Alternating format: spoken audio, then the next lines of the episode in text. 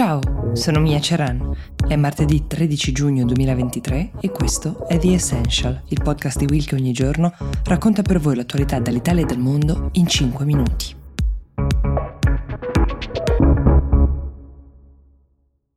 Gli anglosassoni usano l'espressione larger than life per definire coloro che occupano con la propria persona uno spazio più ampio di quello che la vita normalmente concede. Forse Silvio Berlusconi, la figura più controversa e discussa della storia recente del nostro paese, era un po' così, larger than life, con quel tono un po' guascone ma non del tutto scherzoso. Lui stesso una volta si era autodefinito il Gesù Cristo della politica italiana. In questa affermazione c'era qualcosa della sua guasconeria sicuramente, della considerazione di sé, ma anche quella convinzione di essere stato perseguitato ingiustamente dai suoi avversari politici.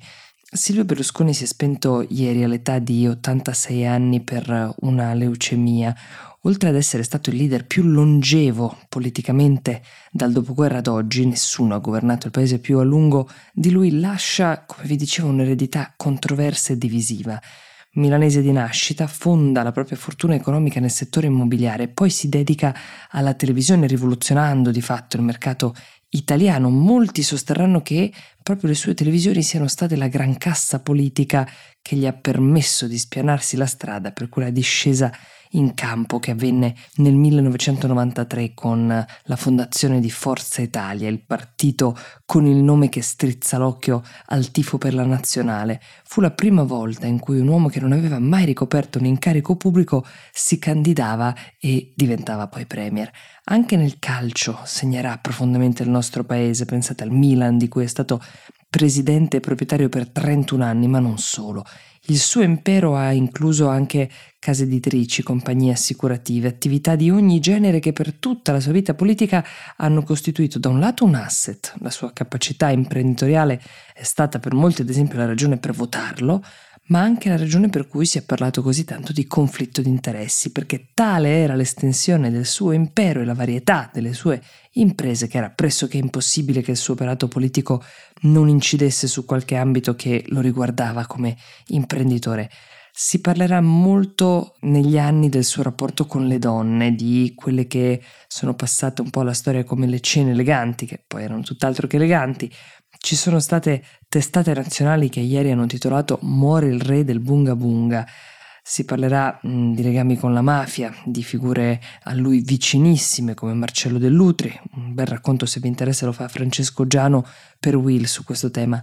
Alla sua comparsa sulla scena politica aveva promesso una rivoluzione liberale. Avrebbe voluto forse incarnare una destra contemporanea, libera da condizionamenti ideologici, che incentivasse l'impresa e lo sviluppo economico, un piano molto ambizioso che difficilmente possiamo definire realizzato.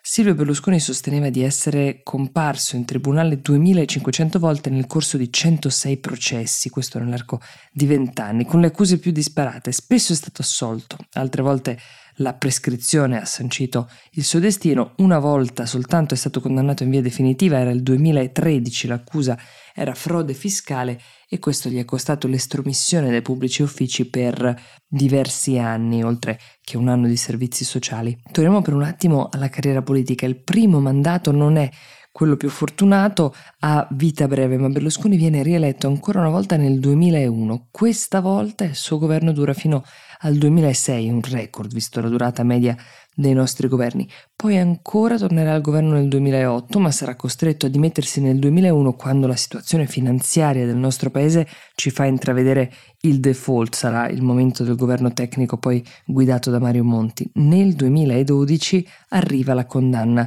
di cui vi dicevo. Berlusconi, che non è mai realmente uscito di scena, deve però attendere fino al duemiladiciotto per poter essere di nuovo candidabile. Viene appunto nel duemiladiciotto revocata la sua incandidabilità.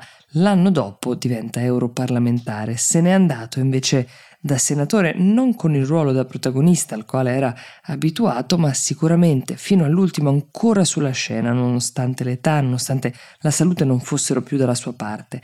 Lascia cinque figli, coinvolti a vario titolo nell'attività di famiglia, un partito che è parte della coalizione di governo, ma che vive da diversi anni un calo significativo di elettorato, sono in molti adesso a domandarsi cosa ne sarà della sua eredità politica, quali effetti tra l'altro avrà la sua dipartita sugli equilibri di governo. Con la Premier Meloni c'erano delle note e accese discussioni a partire dalla visione di guerra in uh, Ucraina. Berlusconi si era dichiarato pubblicamente contro l'invio di armi a Zelensky, sappiamo anche che è stato storicamente un grande amico di Putin, ma Berlusconi ha giocato fino all'ultimo un ruolo importante anche nel bilanciamento e nell'influenza sull'operato del governo, specie come contraltare della Lega ultimamente. La politica, sia da destra che da sinistra, riconosce un lutto significativo e unanime, ma l'elaborazione della sua eredità e del ruolo che ha avuto nel paese sarà di certo più lunga e più controversa.